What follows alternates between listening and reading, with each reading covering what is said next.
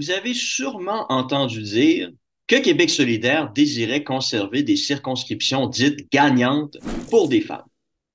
En effet, ce parti juge que son caucus n'est pas assez diversifié, ce qui n'est pas faux, car sur 12 députés, seulement 4 sont des femmes. Or, plusieurs choses doivent être dites sur cette intention. D'une part, quelle est la limite à ce genre de quota? Une fois que le parti aura un nombre égal de femmes que d'hommes dans sa députation, et encore faudrait-il que ces gens s'entendent sur la définition d'une femme et d'un homme, quels seront les autres groupes à se dire victimes de discrimination et qui demanderont eux aussi en conséquence qu'on leur réserve des circonscriptions gagnantes? Les personnes LGBT? Les personnes provenant de groupes minoritaires? Ou fixer la ligne de ce qui est acceptable, de ce qui ne l'est pas? Impossible. Autre problème. Qu'est-ce qui justifie cette discrimination en faveur des femmes? Surtout en politique, où la compétence des gens est probablement la chose la plus importante. N'y a-t-il pas quelque chose d'éminemment malheureux à dire aux femmes qu'elles ne peuvent réussir à convaincre les autres de leur qualité que si les hommes sont éliminés d'un processus auquel elles participent? Bref, vous avez l'emploi simplement à cause de votre genre. Car si les hommes avaient pris part au processus, vous ne l'auriez pas eu. Comme c'est humiliant pour elles et pour des milliers de femmes qui ont réussi en politique sans, sans avoir eu besoin de cette béquille. Margaret Thatcher, Pauline Marois, Angela Merkel, pour ne nommer que celle-ci. Certes, énormément de femmes ont magistralement échoué en politique, ce qui a pu faire dire à certains que le monde était encore sexiste. On peut penser ici à Dominique Anglade ou encore à Kim Campbell. Or, attribuer leurs échecs à du sexisme systémique est risible, car combien d'hommes ont aussi échoué tout aussi lamentablement en politique? Après la raclée électorale qu'a subi le Bloc québécois, après la fameuse vague orange de 2011, Gilles Duceppe s'est-il plaint de sexisme inversé à son égard? Non. Des défaites électorales et de mauvaises campagnes électorales sont tout simplement le lot de mauvais politiciens, qu'ils soient hommes ou femmes. Le sexisme n'a rien à voir là-dedans, sauf pour les esprits chagrins victimaires qui refusent d'assumer leurs propres insuffisances. En outre, ces mesures de quotas sont ultimement dommageables pour la société qui se retrouvent avec des individus qui ne sont pas nécessairement les meilleurs à des postes importants. Car si c'est bon pour la politique, alors cette politique de discrimination est bonne pour tous les autres emplois.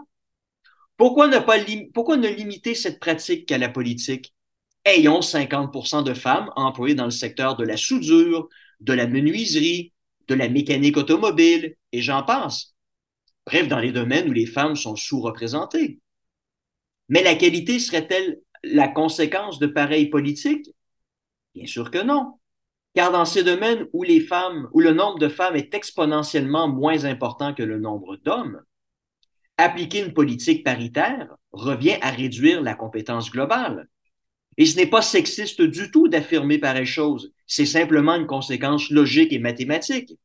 Par exemple, vous avez 100 postes à combler ce qui signifie que vous devez choisir au final 50 hommes et 50 femmes si vous désirez avoir un système paritaire. Donc, vous avez 1000 hommes qui postulent contre seulement 100 femmes. Donc, disons que 20% des candidats sont qualifiés pour cet emploi. Il s'ensuit que vous avez 200 hommes qualifiés contre 20 femmes qui le sont.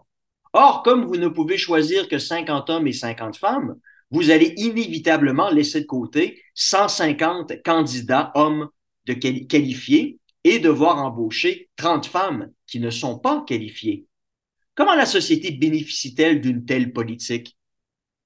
À moins que ce ne soit pas le cas et que Québec solidaire ne soit en train ici de s'adonner ni plus ni moins qu'à une opération de relations publiques en instrumentalisant la simple présence de femmes pour faire étalage de son soi-disant féminisme et de sa bonne conscience. Cette hypothèse n'est pas à exclure, et si elle est fondée, c'est d'une hypocrisie crasse, à vomir. Mais donnons-leur le bénéfice du doute un instant. Si ce n'est pas le cas, et que ses membres croient réellement que la présence de femmes est une nécessité.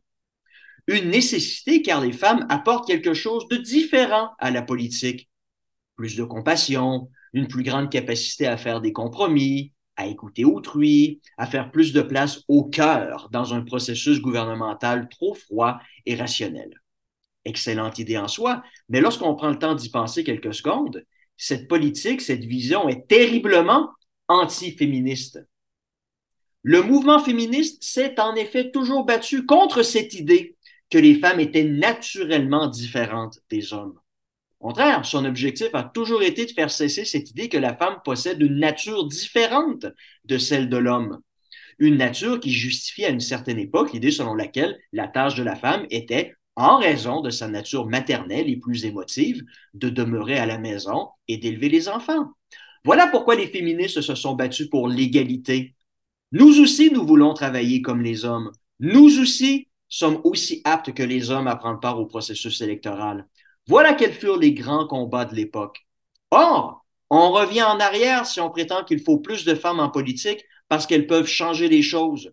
Cela revient à dire qu'elles ont une âme différente de celle des hommes. Une affirmation qui est en soi complètement anti-féministe. Et le plus stupide dans tout cela, ce projet est défendu par des femmes. Bravo, mesdames. Vous faites reculer vous-même ce pourquoi vos prédécesseurs se sont battus. Comme on dit, vous êtes souvent vos pires ennemis.